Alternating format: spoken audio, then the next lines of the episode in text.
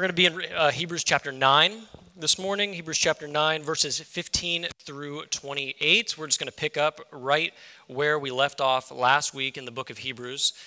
Um, so here is the plan for today. I'm going to go ahead and read the text. I'm going to pray, and then I have three points that I want to draw out, three uh, um, observations that we have uh, coming out of this text in Hebrews chapter 9 uh, this morning. Then we'll pray and, and then we'll uh, continue to worship the Lord through, through singing. So, what I'm going to go ahead and do is I'm going to read from the beginning of Hebrews chapter 9. Um, the main reason why I'm doing this is if you notice at the beginning of uh, verse 15, there's a word there, and that word is therefore. And if you have, I'll say this uh, every time I'm here, I'll say this if it's appropriate. Whenever you see the word therefore, you have to ask the question, what's it there for? So if I'm just starting in 15, I'm, we're missing, we have the potential of missing a lot of that comes before. And I'm not under the impression that we all have, you know, the book of Hebrews memorized and we understand all the ins and outs and the intricacies of it. So verse 15 is really continuing an argument forward that the author of Hebrews is making. So let's grab that argument from the beginning of verse 1 of chapter 9 and then run it all the way through. We'll pray, and then we'll, I've got three points for us today. All right. Hebrews chapter 9, verse 1. Now, even the first covenant had regulations for worship in an earthly place of holiness. For a tent was prepared, the first section, in which were the lampstand and the table and the bread of the presence. It is called the holy place. Behind the second curtain was a second section, called the most holy place, having the golden altar of incense and the ark of the covenant covered on all sides with gold in which was a golden urn holding the manna and Aaron's staff that budded and the tables of the covenant. And above it were the cherubim of the glory overshadowing the mercy seat. Of these things we cannot now speak in detail. These preparations having thus been made, the, the priests go regularly into the first section performing their ritual duties, but into, the, but into the second, only the high priest goes, and he but once a year and not without taking blood, which he offers for himself and for the unintentional sins of the people. By this, the Holy Spirit indicates that the way into the holy place, places is not yet opened as long as the first section is still standing, which is symbolic for the present age. According to this arrangement, gifts and sacrifices are offered that cannot per- perfect. I'm sorry, I jumped two pages forward. The conscience of the worshiper, which Chris covered last week but deal only with food and drink and various washings, regulations for the body imposed until the time of Reformation. But when Christ appeared as a high priest of the good things that have come, then, then through the greater and more perfect tent, not made with hands, that is, not of this creation, he entered once and for all into the holy places, not by means of the blood of the goats and the calves, but by means of his own blood, thus securing an eternal redemption. For if the blood of goats and bulls and the sprinkling of defiled persons with the ashes of a heifer sanctify for the purification of the flesh, how much more will the blood of Christ, who through the eternal Spirit offered himself without blemish to God, purify our conscience from dead works to serve the living God? Verse 15 Therefore, he is the mediator of a new covenant, so that those who are called may receive the promised eternal inheritance, since a death has occurred that redeems them from the transgressions committed under the first covenant. For where a will is involved, the death of the one who made it must be established. For a will takes effect only at death, since it is not enforced as long as the one who has made it is alive. Therefore, not even the first covenant was inaugurated without blood. For when every commandment of the law had been declared by Moses to all the people, he took the blood of calves and goats with water and scarlet wool and hyssop and sprinkled both the book itself and all of the people, saying, This is the blood of the covenant that God has commanded for you. And in the same way, he sprinkled with blood the, both the tent and all the vessels used in worship. Indeed, under the law, almost everything is purified with blood. And without the shedding of blood, there is no forgiveness of sins. Thus, it was necessary for the copies of the heavenly things to be purified with these rites, but the heavenly things themselves with better sacrifices than these. For Christ has entered not into holy places made with hands, which are copies of the true things, but into heaven itself now to appear in the presence of God on our behalf.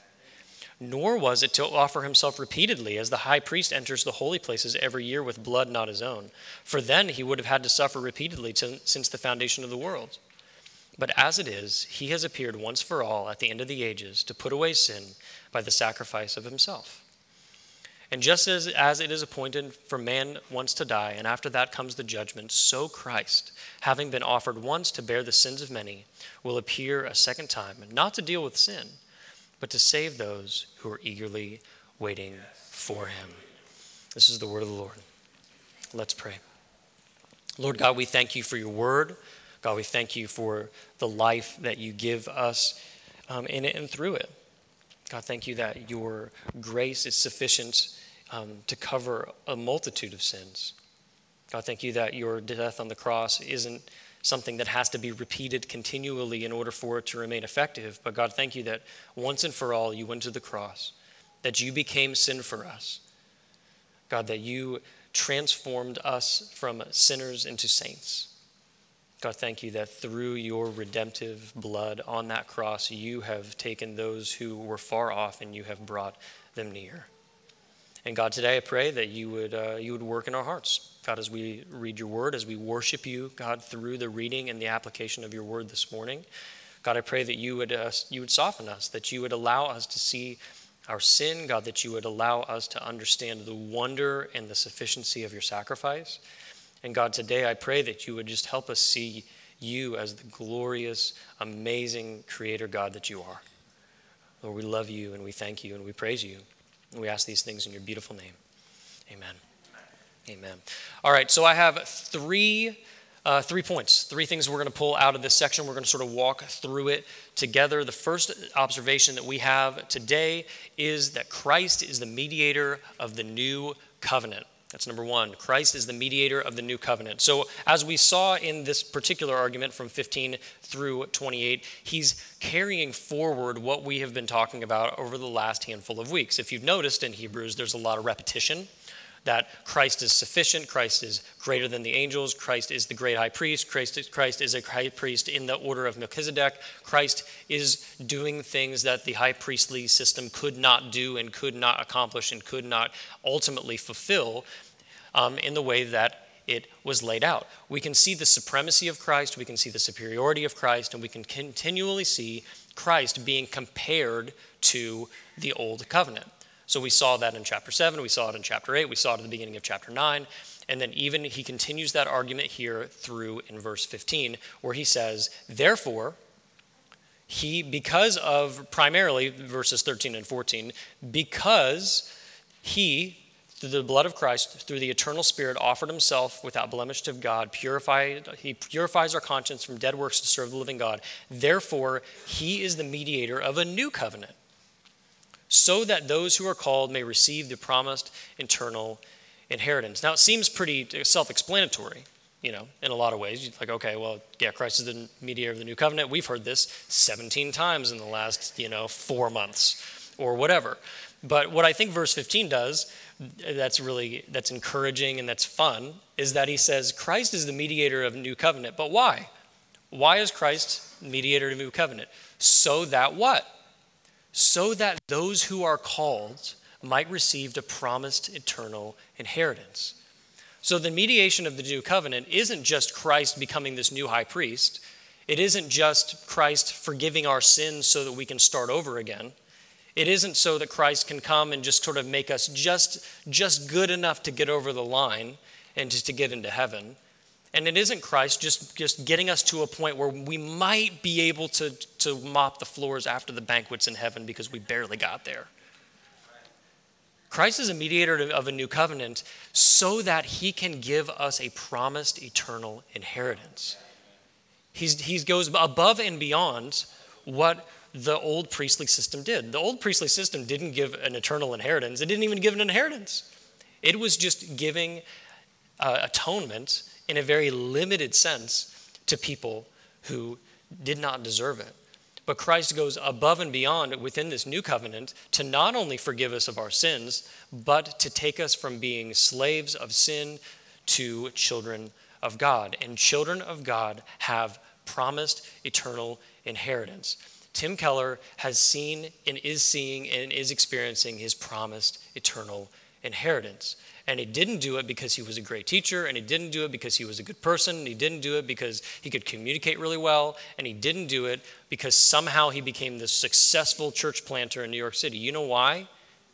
It's because Christ is a mediator of a new covenant that he was called into by grace through faith, not through his works so that he could boast, but he is enjoying that internal inheritance right now because of Christ's work on the cross. And verse 15 continues that thought by saying, There's a promised eternal inheritance, but why? Because a death has occurred that redeems them from the transgressions committed under the first covenant. So there's a new covenant, there's an eternal inheritance, and that eternal inheritance happens because Christ died. Because Christ, because Christ died. And when we look at this, the like, like we even just like let's zoom out a little bit even further, and I think he even does this in verse 15.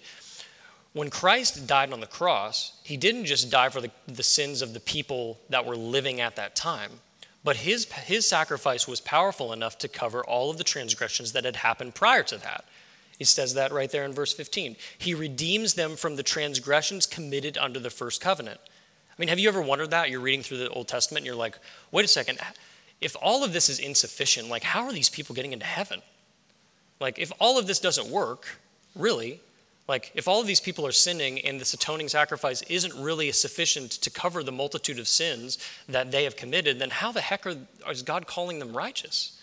Like, how is God calling them good? How is God saying that David is a man after his own heart when the sacrifices that were made were insufficient for him?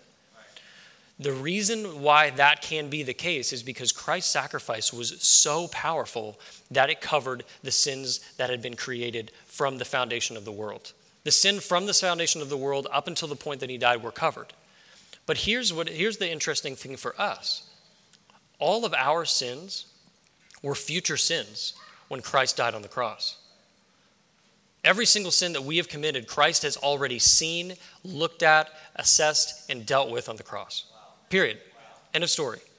So, for those of us in the room that are discouraged by our sin, that feel like we're stuck in patterns of sin, who feel like God is disappointed in us because of our sin, who feel like we just can't be good enough for God to love us, Christ went to the cross 2,000 years ago to look each and every one of our sins in the eye and say, I'm paying for that.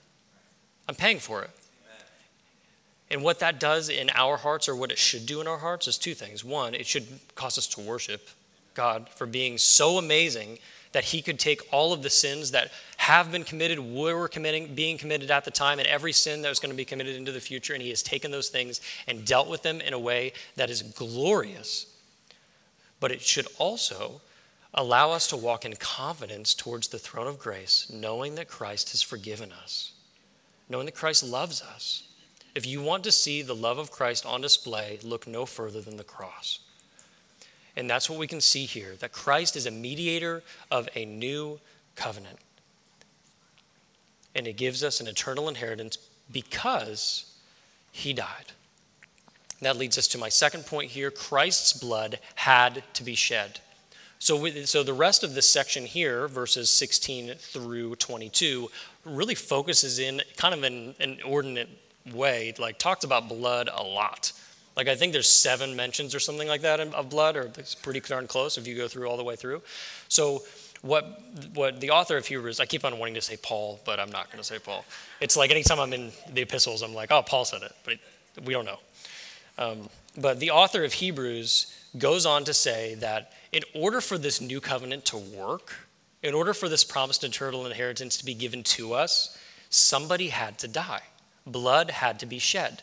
And he illustrates this in verses 16 and 17. He goes to say, since a death, like at the end of 15, he says, since a death has occurred that it redeems them from the transgressions committed under the first covenant. 16, for where a will is involved, the death of the one who made it must be established. For a will takes effect only at death, since it is not in force as long as the one who made it is alive. So he makes this transition and he, say, he says, a covenant, the old covenant and the new covenant are very similar, and he actually uses the same word here in the Greek, to a will. In order for a will to work, in like a traditional sense, the person that writes the will has to die. Like, you, the will doesn't go into effect. Like, I don't go write a will and then, you know, not die and then like all of a sudden my kids just get all my stuff and I'm just like out on the streets. Like that's not how it like that's not how wills work, you know? Like I have to die in order for that to really, you know, for that to happen. So what what the author of Hebrews says is the old covenant had to have death involved in order for that covenant to go into effect. And he says the same thing about the new covenant. Christ had to die, Christ's blood had to be shed in order for the promises of the new covenant to, to come into fruition. In order for us to reap the benefits of the new covenant that we talked about a couple of weeks ago, probably, and where we see it in Jeremiah and you see it in Joel and you see the new covenant being foreshadowed in the Old Testament, that stuff didn't happen until when? Till Christ died on the cross to usher in the new covenant and to usher out the old. So, not only did blood need to be shed to enact the new covenant, but blood was required to, to enact the old covenant as well. And then you can look through, as we look through it, I'm not going to go line by line, but like the, he goes into pretty good detail here about how blood had to be sprinkled on all of these different things in order for these things to take effect in the old covenant. Now, I think this served two purposes. One, it served as a reminder of the cost of atonement. So when you look at the Old Testament, this is not a really clean affair. You know, the temple's not a clean, shiny, nice, wonderful place. There's blood everywhere. Like they're slaughtering animals. They're watching the blood come out of the animal and watching the life of that animal go away. It's a reminder consistently of the fact that sin is costly. And to, the payment for sin costs nothing less than life itself. So we see that throughout the Old Covenant, and you see it even here in verses 18 through 22. But I think the second thing that this does here is it also in the Old Covenant, especially if you look and read through Exodus, you read through Leviticus, you read through Numbers, you can see that many of these rites, many of these sacrifices that had to occur, these things communicated separation from God. So if you, you think about the tabernacle, you think about even the, the temple we read about in the early part of Hebrews, you have like restricted areas. You know, you can go into a certain spot, but then you have to stop. And then another group of people can go into another spot and then they have to stop. And then only one person, one time a year, can go into the holiest of holy places, hoping that they don't die because they're unrighteous. So you can see that even though God gave the Israelite people a way to connect with Him and a way to atone for their sins and a way to be transformed, there was still a community, there was still a communication by God to them that there's separation, that God is holy and they are not, that, the, that this atonement wasn't enough to get them there. There's a communication of separation as they walk through the, every, as they walk through their rituals and walk through the rites and walk through all of the things that the law had, had sort of lined out for them in the old covenant. So the old covenant was not sufficient to fully atone for sin. The old covenant was communicating separation from God, even though there was an avenue to, to at least some sort of communion with God within that. But we can also see that the atonement and the reconciliation for the new covenant could only occur through the shedding of blood, but not just any blood, but the new covenant had to be atoned with the blood of a sinless sacrifice. And that leads me to my third point Christ's sacrifice was greater than all of the others. So, so far, we can see that Christ is the mediator of the new covenant. Next, we can see that Christ's blood had to be shed, like uh, there was a blood sacrifice that had to be brought into the, into the temple or into this whole situation in order for atonement to occur. And then lastly, Christ's sacrifice was greater than all of the others. We can see this in verse 23 through 28. Let's read it. Thus, it was necessary for the copies of the heavenly things to be purified with these rites, but the heavenly things themselves with better sacrifices than these. For Christ has entered not into holy places made with hands, which are copies of the true things but into heaven itself, now to appear in the presence of God on our behalf. Nor was it to offer himself repeatedly as the high priest enters the holy places every year with blood that is not his own. For then Christ would have had to suffer repeatedly since the foundation of the world. But as it is, he has appeared once for all at the end of the ages to put away sin by the sacrifice of himself. And just as it is appointed for man once to die, and after that comes the judgment, so Christ, having been offered once to bear for the sins of many, will appear a second time, not to deal with sin again, but to save those who are eagerly waiting for them. So the author goes on to show that Christ's sacrifice is greater than the sacrifices of the old covenant. And we've seen this throughout the book of Hebrews, but this is another example of how Christ's sacrifice on the cross did what the old sacrifices could not do.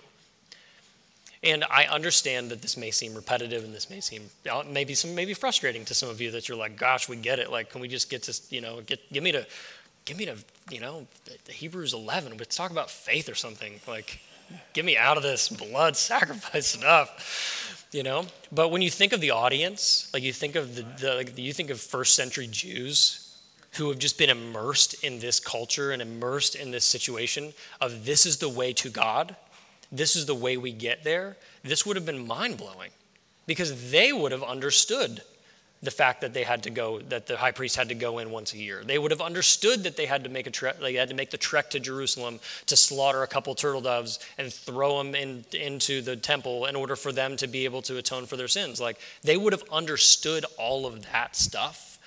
And it, this would have been amazing to them thinking wait a second. We don't have to do that anymore Christ has come and has died one time to cover all of my sins in perpetuity and all the ones that I did before. Like, this is crazy. It would have been crazy for them to hear this, but not crazy in the fact that they're like, you're weird and this is not right. They would have been like, this is amazing. This is amazing. That the blood of the bulls and the goats, what that could not do, Christ's death on the cross accomplished. But so when we see that Christ's sacrifice was greater than others, I have three subpoints under that. First, Christ has entered into the presence of God on our behalf. I guess I really have six points maybe in the sermon, but whatever. Christ has entered in the presence of God on our behalf. So Christ's sacrifice is greater than all the others. Why? Because Christ has entered into the presence of God on our behalf. So we can see in that in verses 23 and 24. Thus, it was necessary for the copies of these heavenly things to be purified with these rites. So that's him referring to the, the copies, basically the foreshadowing or the types of things in the old covenant that were corresponding to things that are in heaven. To purified with these rites, but the heavenly things themselves for better sacrifices than these. Verse 24. For Christ has entered and notice the compare and the contrast here. He's comparing the old covenant to the new covenant. He's comparing the old, the old way of doing things to the way that things are now. For Christ has entered not into holy places made with hands, which are copies of the true things, but into heaven itself.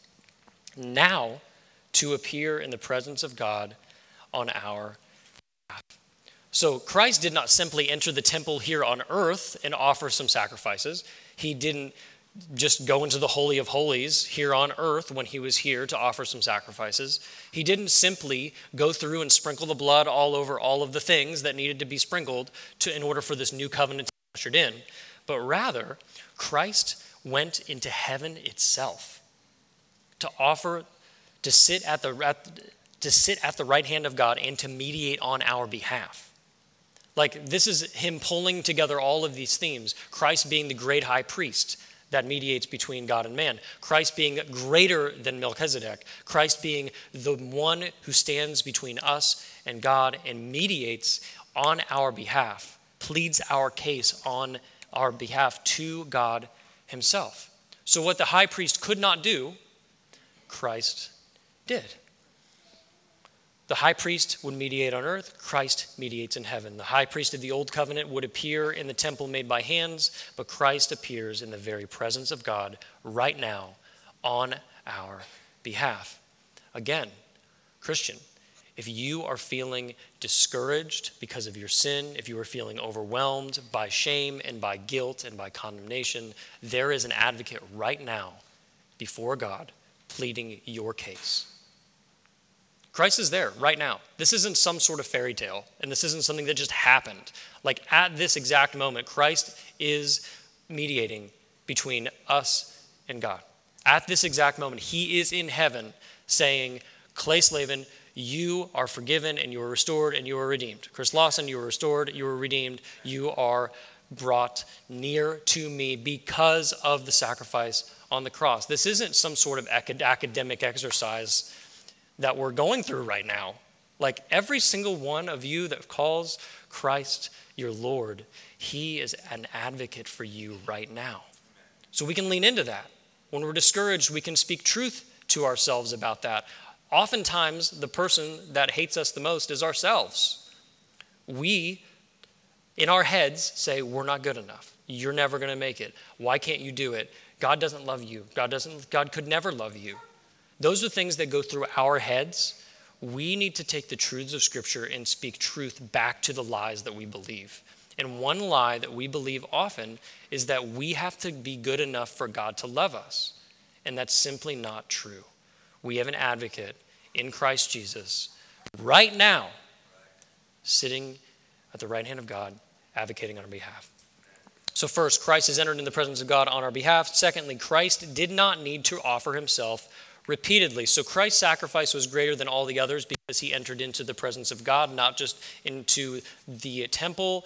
And secondly, Christ did not need to offer himself repeatedly. Verse 25, nor was it to offer himself repeatedly, as the high priest enters the holy places every year with blood not his own. For then he would have to suffer repeatedly since the foundation of the world. High priests needed to go continually, we talked about this already, but high priests had to continually go into the Holy of Holies once a year with blood that was not their own blood to atone for sins in an ineffectual way. Christ has come one time to take care of all of the sin in the entire universe. One time. His sacrifice, his high priesthood, is greater than the old because he does not have to do it over and over and over and over and over again, but he only has to do it once. Christ's work did not need to be repeated, but rather, and this is my third point, Christ's sacrifice was once and for all. Christ's sacrifice was once and for all. Verse 26, the back half of that. But as it is, he has appeared once and for all at the end of the ages to put away sin by the sacrifice of himself. And just as it is appointed a man once to die and then comes the judgment, so Christ, having been offered once to bear the sins of many, will appear a second time, not to deal with the sin, but to save those who are eagerly waiting for him. Christ's sacrifice did not need to be repeated over and over, but once and for all, he put away our sin, and it was enough to break down the dividing wall of hostility between us and God. The separation that we talked about earlier within the old covenant, that was taken away on the cross. If you remember, when Christ breathed his last breath, what happened in the temple? The veil was torn in two. The Holy of Holies, that was separating the people of God from God Himself, was ripped. It was torn. That system that showed, that displayed the separation for, of us from God has been done away with because now we can have direct access to God the Father through Christ Jesus our Lord. We can. And it's because Christ's sacrifice was final. It was final. There's no arguing about it. He's not coming back again to, to, to forgive your sins again. And it's interesting here, he says, and just as it is appointed a man once to die and then comes the judgment. So he's saying that there is a finality to us into our lives. Just like there's a finality to us in our lives, there is a finality to Christ's sacrifice, and there's also a guarantee of his return. There's a guarantee of his return. When Christ returns to come, when Christ returns to, at the end of time, he's not going to come down and deal with sin again. He's going to come down and he's going to take every single one of us who have called upon his name and he is going to make all things new. The, the, thing, the thing that just like gets me so jazzed these days is like the fact that Christ, and I don't know, it's so funny because like, I'm just, just be frank with you. I grew, I grew up in the church. I grew up hearing these things. I grew up saying like, can you tell me something new? You've been telling me the same thing over and over and over again. I grew up that way. And not in a bad way. It's like I'm glad that my church and my church community would consistently preach the gospel to me and consistently talk about Christ's second coming and consistently do that. But the longer that I live and the more that I experience life, the more I'm excited for Christ to come and to wipe away every tear.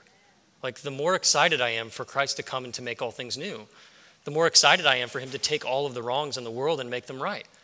And the more that I'm looking forward to Christ's return because it ultimately makes everything the way that he, had, uh, that he has created it to be, and that the longings that are in my heart will ultimately be satisfied on that day.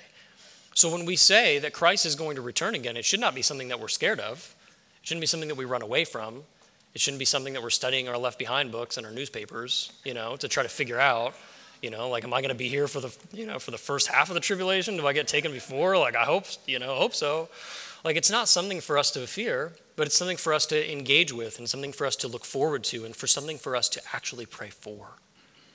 It's for, it's for us to ask the Lord to come quickly, not because we hate our lives here, but because we know that our lives with Him are going to be infinitely greater.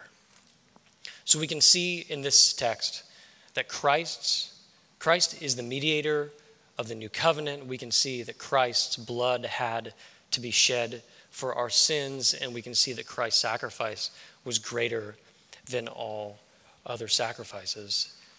So, it, what the author here is doing as well, just to set up next week, chapter 10 really leans into this idea of Christ's sacrifice being once and for all.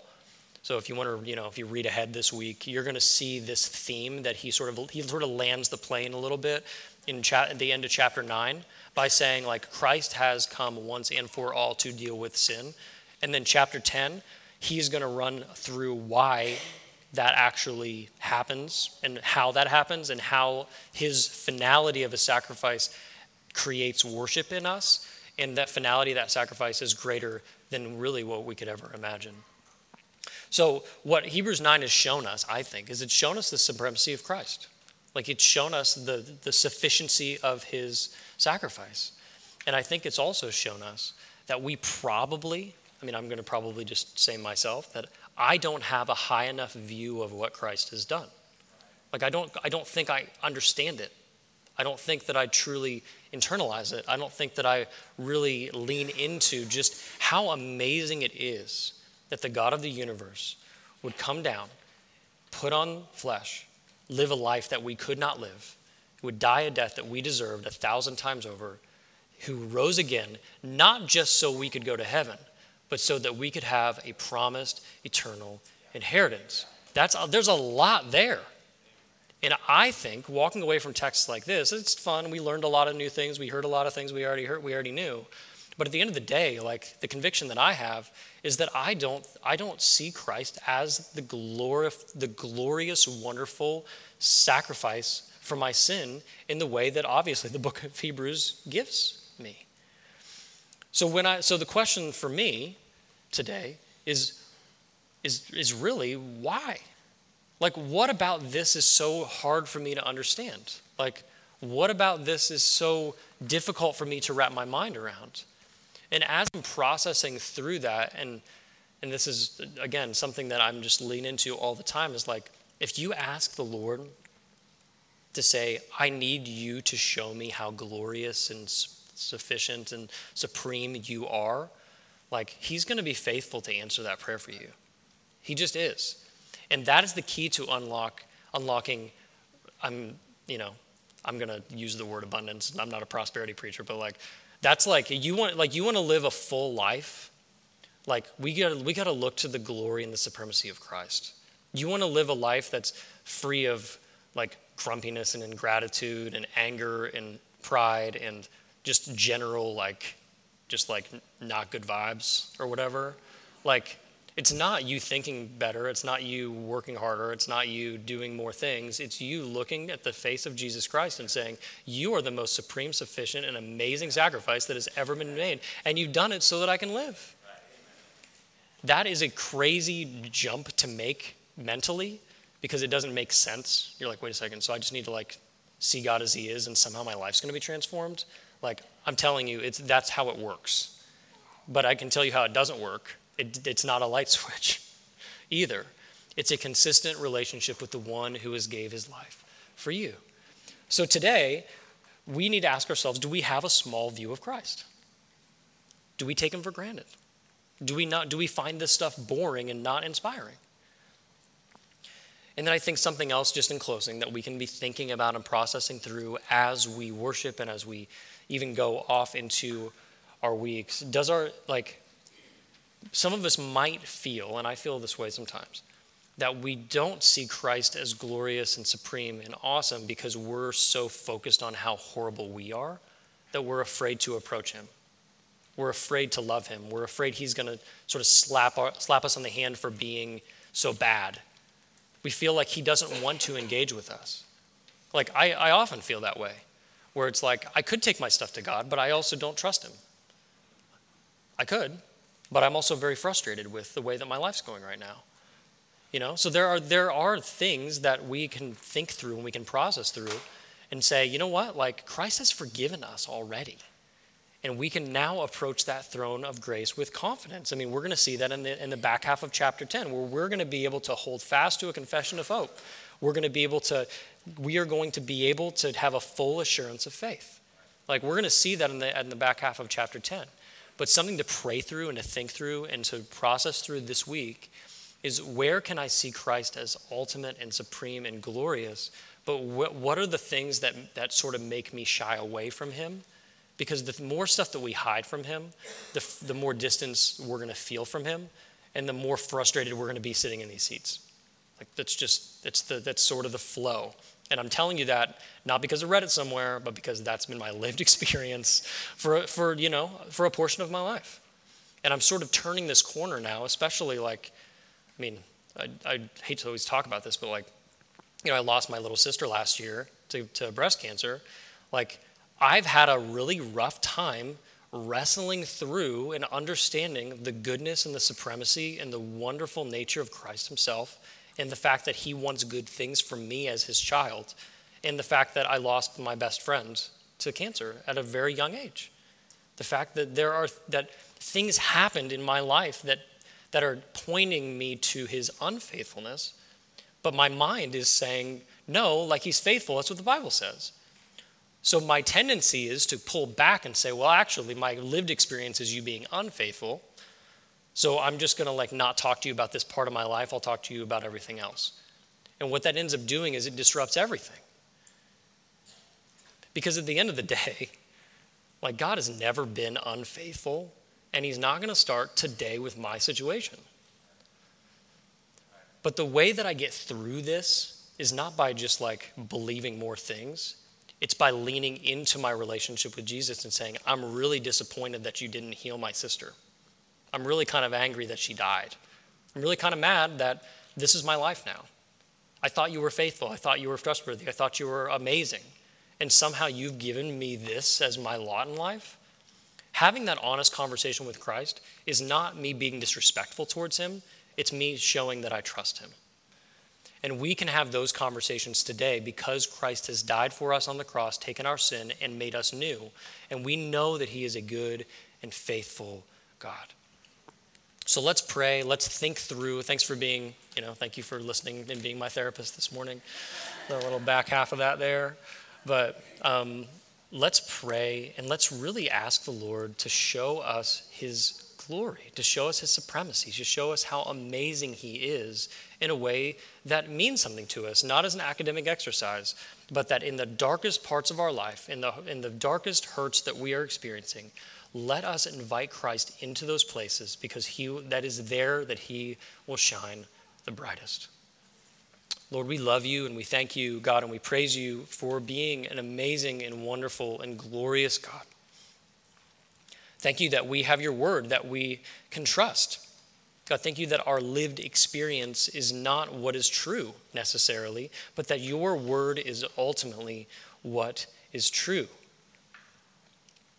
God, thank you that you are patient and that you are kind and that you are gracious. God, thank you that you have taken our sin and that you have scattered it away as far as the east is from the west. God, be with us as we worship you through singing.